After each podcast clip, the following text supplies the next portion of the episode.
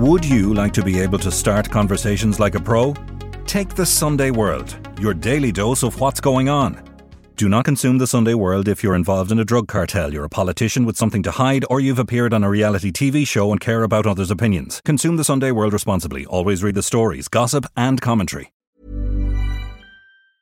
Hiring for your small business? If you're not looking for professionals on LinkedIn, you're looking in the wrong place. That's like looking for your car keys in a fish tank.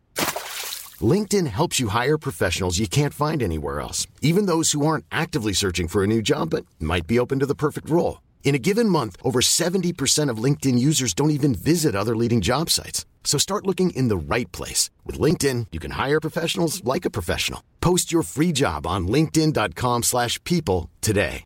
Hey, Dave. Yeah, Randy. Since we founded Bombas, we've always said our socks, underwear, and T-shirts are super soft. Any new ideas? Maybe sublimely soft. Or disgustingly cozy. Wait, what? I got it. Bombas. Absurdly comfortable essentials for yourself And for those facing homelessness. because one purchased equals one donated. Wow, did we just write an ad?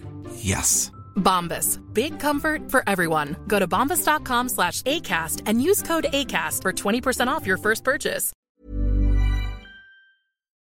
We also think that you will continue to do this if you were to be set free. In order to protect the society against you, we also think that you should spend the rest of your life behind bars. I've spoken to a number of lawyers and colleagues and, and people who know this environment, and they all said this is the qualifications that the court gave to his behavior. They have all never seen it, anything like it. I'm Nicola Tallant, and you're listening to Crime World, a podcast about criminals, drugs, and the sins of the underworld in Ireland and across the globe. Notorious cocaine boss Ridouan Taghi has been jailed for life after a mammoth four year trial in Amsterdam. But he leaves behind a legacy of terror that will not be forgotten into the future. Today, I'm talking with my colleague Jan Meeus, an author, a podcaster, and a crime correspondent with the NRC in the Netherlands, about the one time street dealer who, just like Pablo Escobar, took on the very pillars of the state. We discuss the criminal who formed a European super cartel with his friend, Irish cartel boss Daniel Kinahan, and who believed he was totally untouchable. This is Crime World, a podcast from SundayWorld.com. Jan, so good to see you. And I can't believe that this marathon that you have been running has finally come to an end. And like all these things that go on and on, it just kind of went out with a puff. Yeah, yeah. It's been nine years of my journalistic reporting life. I wrote the first story in 2015 about like uh, a huge uh, trove of weapons that were found in in a small town in the center of the country, and that sort of led to a number of murders that were in in the core of the Marengo trial against uh, Mm. and um, and yeah, yesterday, finally a verdict after you know a court procedure that lasted for six years. Uh, I don't know if that in in Irish perspective if that's long or short. Oh, that's for me. oh god, that's long. That is long Yeah. for anyone. Yeah. Yeah. and uh, as expected, he was uh, convicted to uh, a life in jail, and in the Netherlands that means probably for him a life in jail. Right. I was actually going to ask you that if that's what it meant, or is there a, a certain period of time after which they can look for parole? Taghi uh, wasn't there, which is disappointing. He, he wasn't even there on video. No, no. He. Um, the thing was, you know, um, this story has so many like different bends and angles and turns and corners. But last year, uh, maybe we talked about it on your podcast. His his first lawyer, uh, a woman called Inez Weski, was arrested Mm. for being part of his criminal organization. And she's actually going to be prosecuted probably somewhere this year. Um, and he got like a new team of lawyers, uh, but they were so disappointed with uh, the the fact that they got very little time to sort of uh, you know mop up the last details in the trial. That at one point they said, you know, we're going to stop as his lawyers for now because we feel that uh, the court is not taking us seriously. And at that point, Taghi said, "Well, you know, uh, f this. Uh, I'm uh, I'm not showing up anymore, and uh, you do what you want to do." And um, so he didn't even take the effort to follow it on uh, like a, a, video link uh, connection, mm. and it made me think of. Um, one of his first um, moments after his arrest, he was um, interviewed by the police and he said, Yeah, you know, you have trial by media, but in my case, you also have judged by media. And I'm already given a lifetime sentence. So why mm. bother? Hmm. And yeah, in the end, uh, in some ways, he was right. Although he was, um, he he was suspected of committing, being involved in six murders, four attempted murders, and four preparations to commit murder.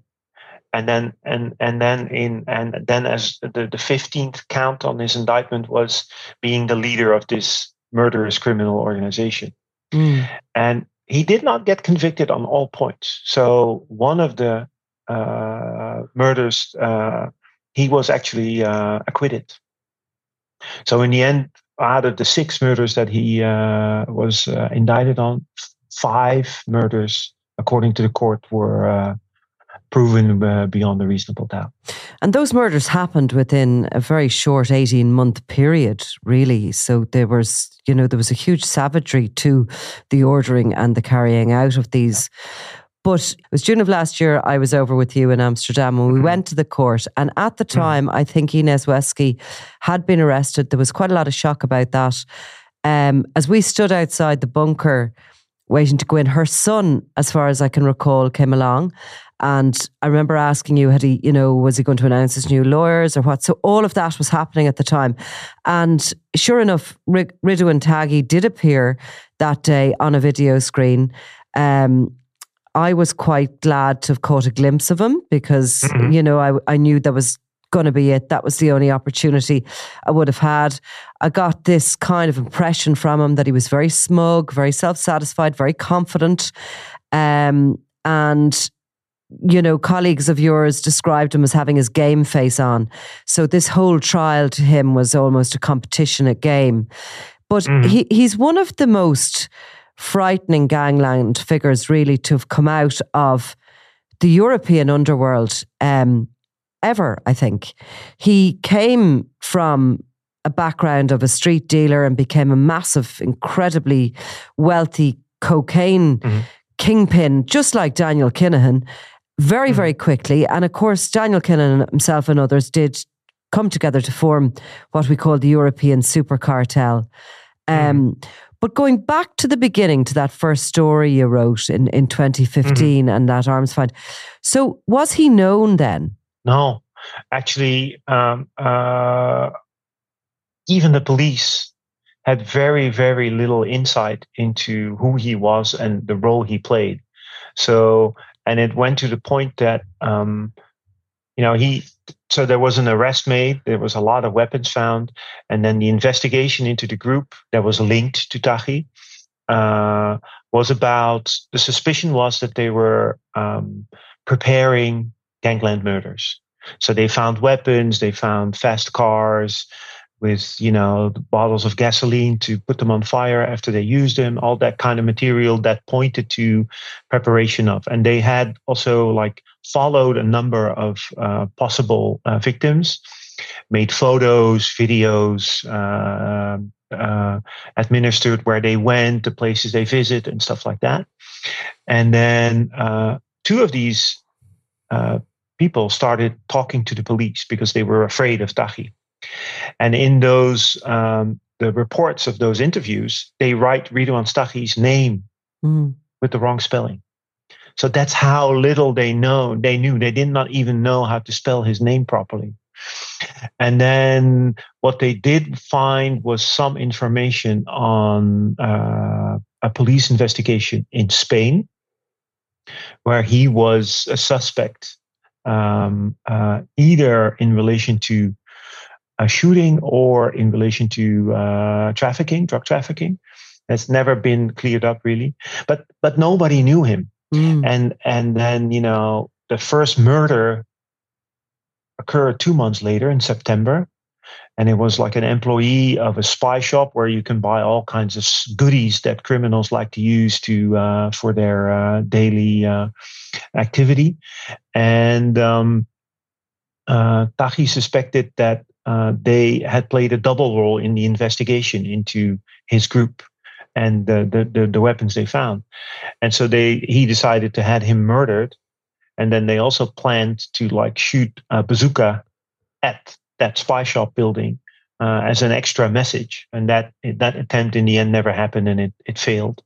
Um, but um, looking back at that, it sort of also for me put it in a much much better perspective because what it actually was, what what this trial was really about, was there is an investigation into criminal activity, and then the criminals they start to push back. Mm. So they're really fighting the government about the fact that they're being investigated and and the violence with uh, you know that happened that the amount of violence that they used to sort of like prevent or to to push back against the government that is in the end what i think this case uh, makes so unique and also maybe it says something about his character that mm. is quite yeah I mean, um, like I've he's it's, to- it's sort of like as if he sort of exploded into Yeah. you know your conscience and and that of the the nation of the Netherlands because what what came after in in more recent years has been shocking um, Yeah. in the extreme but before that say pre 2015 pre this moment of paranoia Mm-hmm. maybe when he decides that the spy shop guy is working Mhm. as a double agent against him is there evidence of a mental health breakdown coming to that? Is there evidence of him running a really efficient drug operation and, and running it business like, i.e., not killing people? No, there is no. So there is at that point there was no evidence of that at all. Um, I mean, we did learn a little bit about his character. He, I mean, he actually went to the highest level of high school that you can go to in the Netherlands. So he he's a, sm- a smart man. Mm-hmm. Um, we also know that he was, when he was a teenager, he was bullied. Uh, so he, he started out as a small time hashish dealer, you know, uh, grams on the street. And he was oftentimes bullied, and you know, people steal his money or his his uh, his, his drugs. Um, so maybe there is some like you know anger build up uh, in him about that. But you know, one of the things that also I found back is after that first, uh, you know, um, uh, found after they first found those that big trove of weapons, you know, he said to one of his uh, comrades, he said, uh, "Mate, we did it. We worked along your lines of working, but now we're going to do it mine way." Right. and then and he and then he's he cited he told somebody else you know now they're going to find out how, what how fa- anger feels like what anger feels like. And it's those kinds of words that sort of show what you said you know there is this uh uh like really negative energy uh coming out of him at that point and it just explodes uh in the series because you know I'm I'm trying to keep it simple, but Marengo is just one trial Mm. uh, with six murders. But there was another trial that was also related to Taghi with another series of murders, uh, which you know a, a judge ruled that he was also like the the instigator of those murders. So the six is just a small part of the amount of of murders, gangland murders that have been committed in his name. Uh, and of course, the, the high profile murder of the um, the the brother of the state witness Nabil B, Yeah. the lawyer Derk Wiersum, and of course Peter R. de Vries, the journalist who was also working with him. Mhm. Um, all pretty much we can say suspected of being ordered by Taghi from behind bars. Yeah, yeah. Now the the last one probably from behind bars. We don't know the details, but you know the the Dutch public prosecutor's office has been increasingly voicing their theory Mm. that Taghi is behind uh, those three killings. And there is also some evidence of possible involvement of family members of his in those killings. Um, and yeah, one of the big questions is will they ever be able to prove that they were really ordered by him? And, and of, uh, of course, more went on. I mean, you know, newspaper uh, offices, they, they, he tried to, or he certainly his grouping yeah. or associates tried to firebomb them. There are journalists who are under uh, protection, possibly will be for the rest of their days. The Prime Minister Rutte was at one point targeted, and the royal family. Mm-hmm. Yeah. So, yeah. so I mean, this was an absolute. Um, you know, this was a Pablo Escobar style uh, war with the state. The entire democracy of the Netherlands that this one man and with with a, a, big following kind of went on. But to go back to 2015 and the start of the story and, and I suppose your involvement with it. So he was at that point a multimillionaire. He'd made a lot of money from cocaine dealing. He's Moroccan background and would have had a long sort of history perhaps of smuggling through those mm-hmm. routes mm-hmm. from Morocco, yeah? Yeah, that's that's that's that's very very uh, it's not proven in the sense that you know it's but it's very um uh it's it's very likely mm. that that's how he he became bigger. So he started as a street dealer. He comes from the northeastern region of morocco originally. That's where he was born and his his uh, father and uh, uh mother come from. And that is a region where there is quite a large production of uh, hashish. So it is very likely that that was his first path into mm. the criminal world, and um, uh, probably he became a, a, a, bigger trafficker. And then at one point, so around 2004, 5, 6, that time frame, um, there was this story about the West African trampoline, where where you know the the cartels from South uh, uh America were starting to smuggle to traffic cocaine through Western Africa, and it's it's very likely that he became you know one of the people that that uh, started trafficking cocaine, and that's where his um, his uh, success is coming from. Mm. And of course, but, I mean, interestingly, wasn't you know, he a perfect age as well, Jan? Similar to to Daniel Kinahan, yeah. he's what about forty six now, so he would yeah. have been he would have been just perfectly placed at that moment when there's that cocaine gold rush starts, yeah. you know? Yeah. Now that that's very true. And and but the interesting thing is uh he has no previous convictions for any of this. None. Mm. So, you know, the Spanish at one point had some suspicions, but they never they never developed it or they, they it never led to anything. Uh, so if you think about it, you know that that it's it's quite spectacular that somebody in this environment is able to stay undercover for like 15 years, mm. and then when they finally, you know, a little bit by chance hit a group that he works with, that then you know then it comes into light with this massive energy, yeah, uh, and and the violence against it. Because yeah, I'm I'm I'm looking at my notes from from uh, the verdict yesterday, and um, the court cited a few things. So one of the things was violence as a means to to uh, to sow fear uh, amongst his peers in the criminal world, but also in the rest of the country, and um, they they qualified it as as terror. Mm. Um, so yeah, you know you, what you have in in Latin America is you have narco terrorism. Basically, the Dutch court says the same, and then the final thing they said, you know, we think since you've committed all these violent crimes, you deserve a life in prison because of that. You know, as retribution to the, the, the victims. But we also think that you will continue to do this if you were, were to be set free. So, in order to protect the society against you, we also think that you should spend the rest of your life behind bars. And I've spoken to a number of lawyers and colleagues and, and people who know this environment. And they all said, you know, this is the qualifications that the court gave to his behavior. Mm. Uh, they have all never seen it anything like it.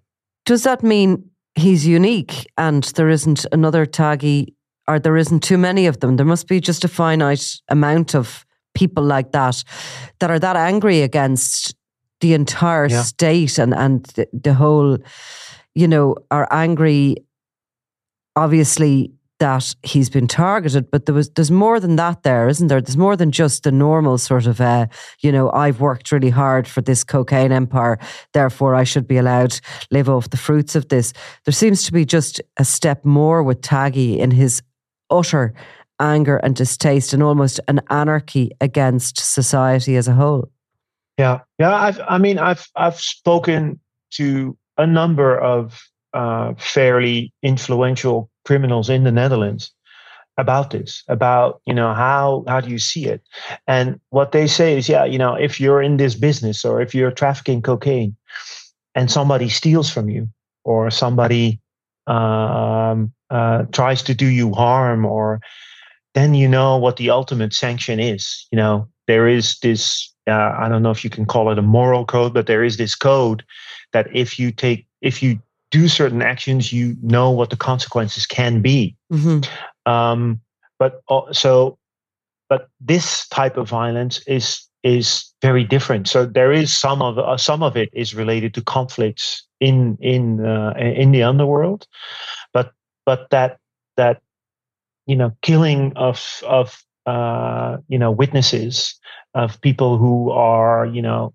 not involved in the criminal world at all, but just because they uh, get you know a letter from a from a from a from a judge saying you know you have to hand over this ad- administration because we're looking into uh, something that that's the reason to get killed. That has never been seen before. And also criminals say you know that is not the way we should work that's just, this is not the way it should be and in that sense is he unique uh, well we haven't seen anybody like this um, and uh, I think a lot of people hope that they will never see anything like this again. Mm. Um, and um, that's, yeah, actually one of the questions I get very often. You know, do you think this was like an incident, like like once in a lifetime uh, explosion of violence, or is this the new normal? Is this what we should get used to? And uh, yeah, I hope it's the first. Uh, because if if if this is the new normal, then um, uh, it's gonna it's gonna be hard to stay a crime reporter, for Yeah, instance, because it's sure. it's very hard to work under these kind of circumstances. It's Uh, let alone all the It'd be hard to protect society. I mean, if you have somebody like this, and of course, you've all the corruption as well that's going on Yeah. the, at the same time. So he's essentially he's he's down in Spain, but he also has a large grouping in the Netherlands, and he's controlling the port of Rotterdam, one of the biggest ports of entry into Europe. Has influence in Antwerp as well. Now that's a really significant positioning to have to have those people in your pocket in the ports to be able to say you can get you know you can get your load your your product through. But he's down in Spain where he meets up with Daniel Kinahan and various other people. And he's there in around the 2016 when of course Daniel Kinahan gets involved in his own war here in in Ireland which puts a lot of pressure on him. I think European police forces are coming together anyway outside of these things that are happening in our two countries. Um, and they all en masse nearly sort of migrate to the Gulf then. They go to Dubai. Yep. Taghi, Yep. Kinahan, and others, Imperiale, etc. There's the famous mm. wedding of Daniel Kinahan out there in 2017, which they all attend. That gives a little bit of kudos to what has been said by some of the, the Dutch members of the grouping who've gone to police because they're afraid of Taghi. They're afraid they're going to die, and they've been giving informing uh, against him. So they're in the Netherlands, and um, you also have, of course, the the Chilean uh, Mhm. out there, El, El Rico. Um, Mhm. So they all become sort of business partners, but also friends. So Taghi seems to be able to live a somewhat normal life out there, despite all this chaos. He's he's Mhm. he's like a cartoon, really bad guy. But he's also he's living while on a false passport. He's attending social events. He's mixing with people. He's able to conduct friendships and is there relationships out there? Is there women? Is there he yeah he was he he was married at the time so when all the these investigations were going on he was married he has uh, four now he has six children um, actually his oldest son is also now a suspect in a in an ongoing investigation into criminal organization. Um, and um, yes it is fascinating to see that even though he's on the radar from the summer of 2015, 2015 that he can still go to this like big uh, wedding in Dubai uh, like there is no yesterday or no tomorrow. That that is the normalest thing, because back you know after that 215 event, there was an investigation into him, and he knew that. Mm-hmm. Uh, and um, they at the time felt very safe. And what we what we do have to remember is, you know, like that wedding of of of uh, Daniel Kinahan, that was just at this tipping point where they started to to like uh, hack the, the the crypto phone companies. And you know initially they found the phone here and there but at that point you know there is this trove of messaging that that points to uh, what they're actually really doing.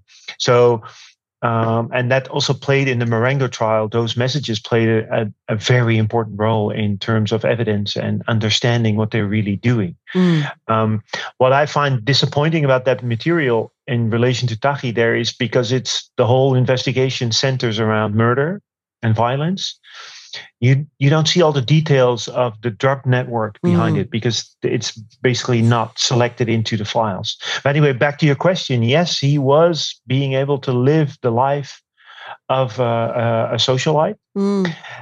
and then but he at one point he became um, separated from his family, so he sort of did not feel safe. Seems like he he wanted to be separated to keep his family safe and yeah, it's it's very hard to really understand what happened back then. But it, also that that violence, you know, it it seems like it's also like it's the the government hmm. fault. Mm. It's the prosecutor's fault that I cannot be with my family anymore, and that that that type of of feelings also you know translated into more violence. Um, and and um, why did he? He felt his family couldn't be out in the in the Gulf with him in in Dubai with him. I think so, and I also yeah because I think they have been in Dubai for a while, and they were also going back and forth between Dubai, Spain, and uh, Morocco. Mm. Um, and that is, uh, to be honest, uh, we don't really know uh, yeah. how that actually uh, happened. Uh, what we do know is that he was traveling on fal- uh, uh, false uh, passports. And they were also, um, there is evidence that they had corrupt employers at the customs who were also checking the false passports, you know, the, the, the, to, to see whether they were still safe to travel with. So they had like multiple layers of security for them to, to, to, to make sure that they wouldn't get caught mm. at a border or in an airport or something like that. Um, so they were very aware of the fact that that they were being looked at and and that the police was uh, trying to uh, maybe uh, arrest them uh, or him. But um, how that you know how that really relates to his family and and at one point he got separated that is clear, but that is, I don't know. Mm, mm. So he was arrested out there ultimately in 2019. Um, yes. He was sort of the most wanted man. I think there was something um, in the Netherlands. Was there either a reward issued for him or he was named uh, fully? There was something that, that, that was, I remember speaking to you at the time, was kind of like unprecedented that. Yeah, um, yeah. He was at one point, I think they put like 50,000 or 100,000 euros on his you know uh, on his head. So info you know they would pay that for information leading to his arrest. Um, and some strange things happened uh, regarding uh, two lawyers that went out. Supposedly they yeah. were under surveillance at the time. They were expected to be meeting with Taghi and they were under surveillance in, in a hotel by Dubai police when of course what they were calling the boss of bosses arrived in, and that was Daniel Kinahan as opposed to Taghi. And that was a very strange little piece of the, the jigsaw that maybe we haven't got to the bottom of yet, what was totally going on there. Nonetheless, he's brought back, and this Marengo trial, which is not just Taghi, but is it uh, 14 other of members of his no, gang? no, no, There, there was there was in altogether was 17 suspects. 17. uh, and one of the suspects was a deal witness. So he he uh, he went to the police and he betrayed his his uh, his group of uh, uh, uh, mates, Mm. and they were all convicted. So some of them for relatively small uh, uh, um, indictments, but all the 17 suspects were convicted for being a member of this criminal organization with this murderous intent. Now, the Um, size of that trial caused a number of problems for lots of reasons, but in the middle of it, of course, came along a pandemic, which didn't help because each of those suspects had a legal team. The uh, courts, there was a lot of fear that uh, Taghi or maybe others might try and escape or be escaped. So there, there was a lot of security around the going to and from that uh, courtroom, which was called the bunker in an industrial estate. Um, how is the other building coming along? I hope it'll soon be finished. by the way, Uh, we we all hope so, but Yeah. so what they're now doing is they're building a prison on on the facility of a uh, sorry they're building Courtroom, a courtroom on yeah. the facility on uh, of on the premises of a prison. yeah, which will Uh, make more but- sense. Yeah. But at the same time, you know, in 2021, he tried to make a plan to break out the most, you know, the, the Dutch supermax prison, um, and uh, luckily uh, they they uh, they caught him before they could. And uh, uh, so it basically, so he's behind bars. This trial is stopping and starting. It was very frustrating because you'd get a little bit of a kind of an opening up of lockdowns, and you'd maybe get a few days hearings, and then, you know, there was all sorts of complications. But in the meantime, he's behind bars. He's agitating a lot. He's, you know, he's suspected of coming up with these plots to kill, um, and he's also trying to find a way to escape. Like, what was his plan? To, to get out of a supermax prison. Th- they had they had a they had like three uh, versions of a plan, and one of them was like really get into that uh, that that uh, supermax uh, uh, secured prison. And they were talking about Navy SEALs and real pros, and they uh, they were like, yeah, you know, we have to we need like fifteen hundred liters of of of crude oil to like spread on the roads so the police cars will you know slip uh, that those kind of plans. There is like a second version of the plan that seems to uh, uh, link to an escape while being uh, transported from the supermax prison to the bunker, the the, the Mhm. courthouse, and then there was a third version where they were uh, talking about uh, kidnapping a number of uh, people who work in the prison and then to see if they could you know like like uh, yeah kidnapping people and then you know have this like prisoners exchange. So they would be able to free him Mm. by uh, uh, trading him for those uh, the the police of the prison. Those are the three scenarios that were spoken about uh, between him his lawyer also nephew and you know people outside. And Taghi always said, "Yeah, you know, this is all bullshit. We we were just joking around. This was not serious." Well, nobody takes that Mm, serious, mm. but anyway, um, and um, uh, I think we also have to say we. I don't it's not very clear how close they came to really do this. Um, so they were they were surely, for instance, looking for addresses of people that work as guards in the in the prison uh, where he's uh, where he's being taken uh, uh, captive. Um, so they were actually really planning, but how far they they came and if they already, for instance, hired like you know Navy SEAL type people uh, to to execute this this breakout, uh, we don't know. But they were taking no chances. And of course, they did also uncover a plan, a plot to uh, escape Naoufal Fassi, one of his uh, business partners here in Ireland who has been held in Port Mhm. prison, the highest security prison in the country. Um, Mhm. And he was here on remand awaiting extradition to the Netherlands. And I think that was rushed through when they realised that they were seriously going to try and escape him out of prison. The Dutch military came to Ireland to collect him that time and bring him back. Um, Yeah. they're, they're just, is there something in the background? I mean, we talk about the anger he has for the state of the Netherlands and for all its institutions.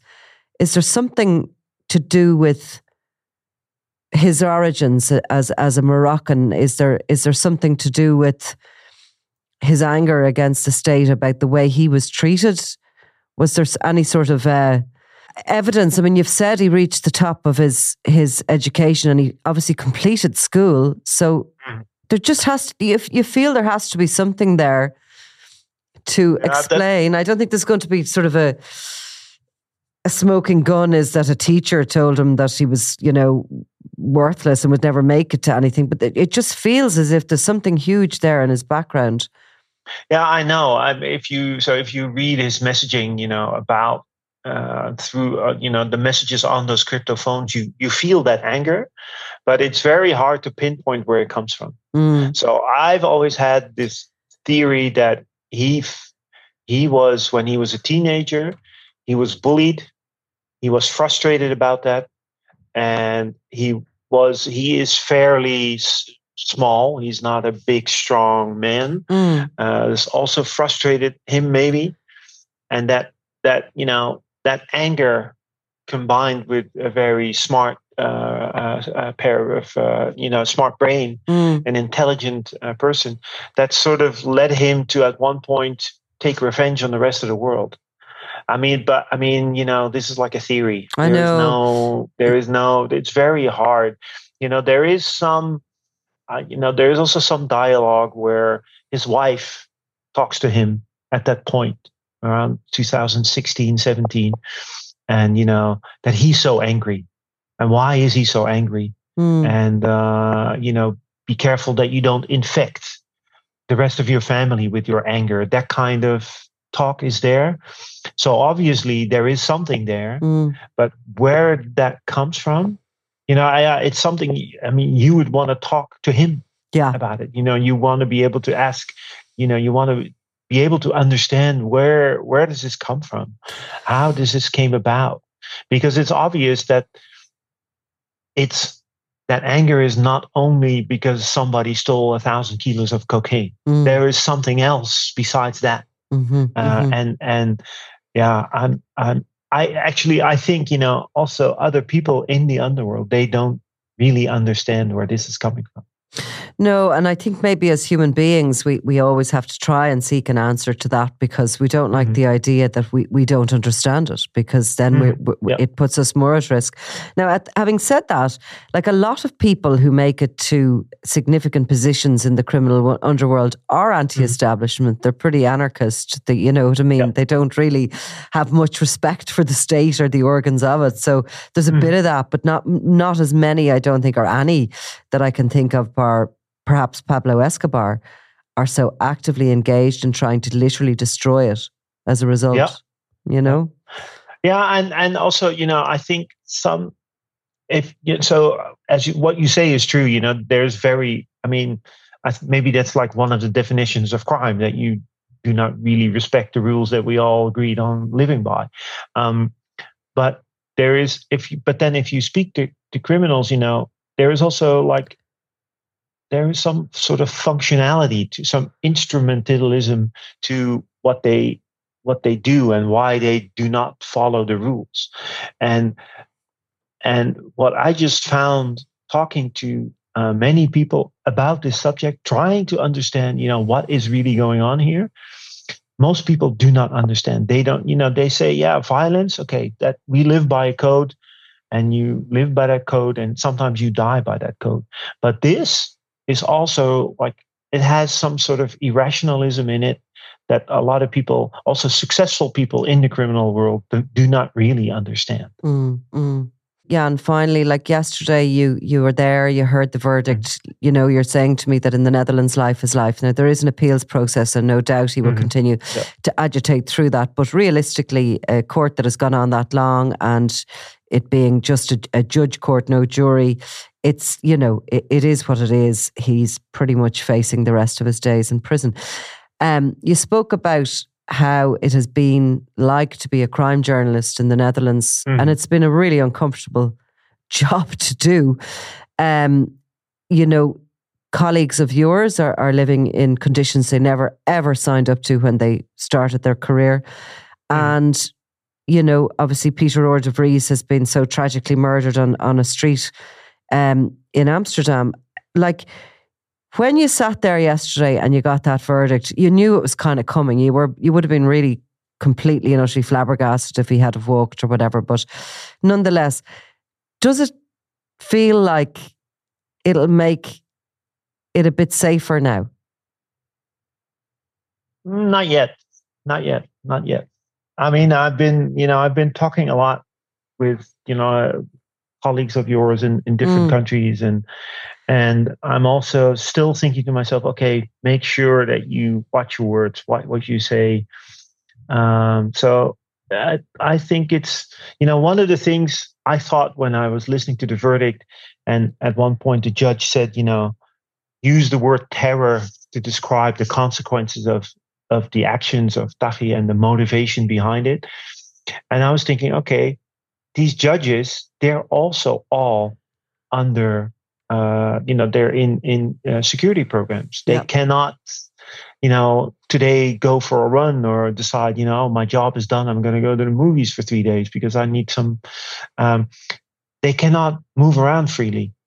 And I thought to myself, Jesus, you know, there's a lot of criticism on these for these judges, and some of it is is right. And but for them, this case has also been like it it changed their lives around completely.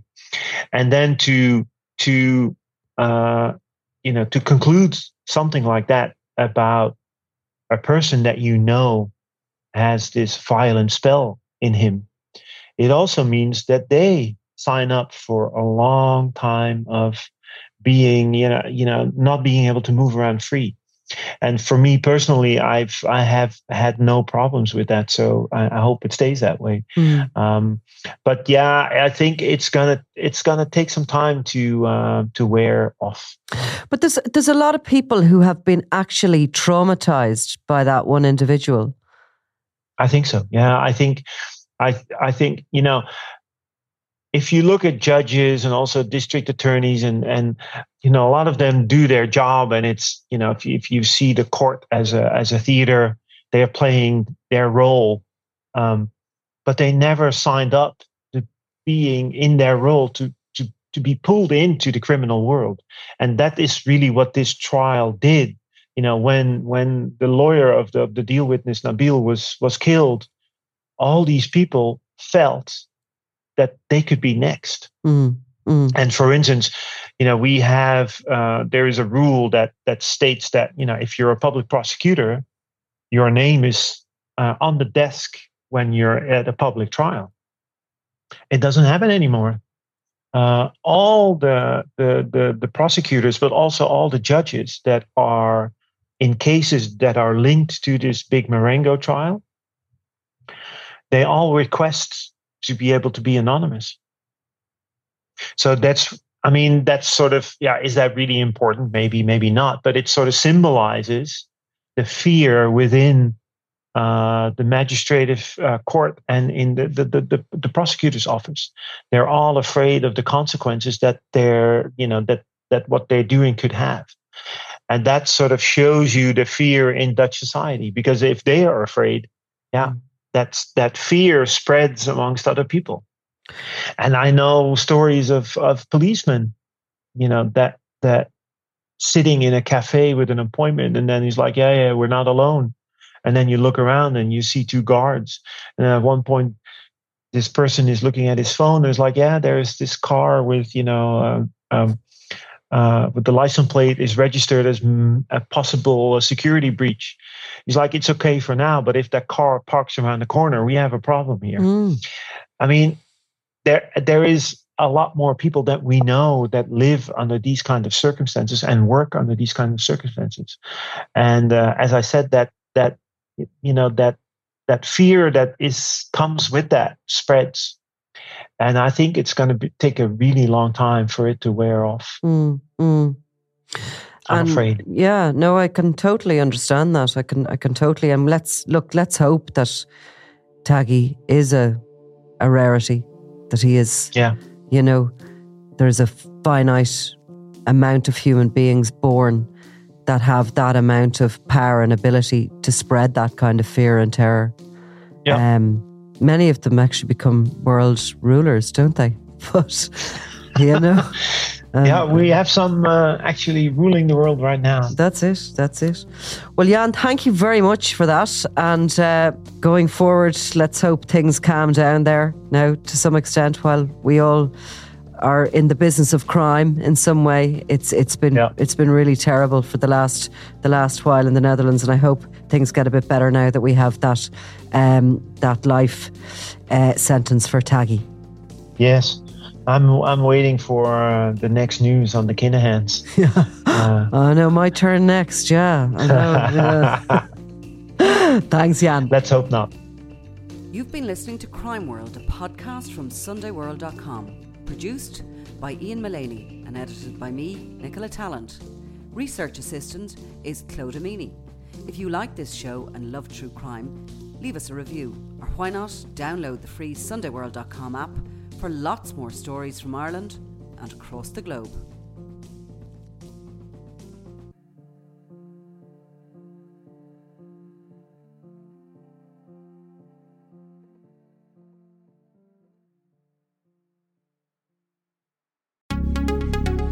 Would you like to be able to start conversations like a pro?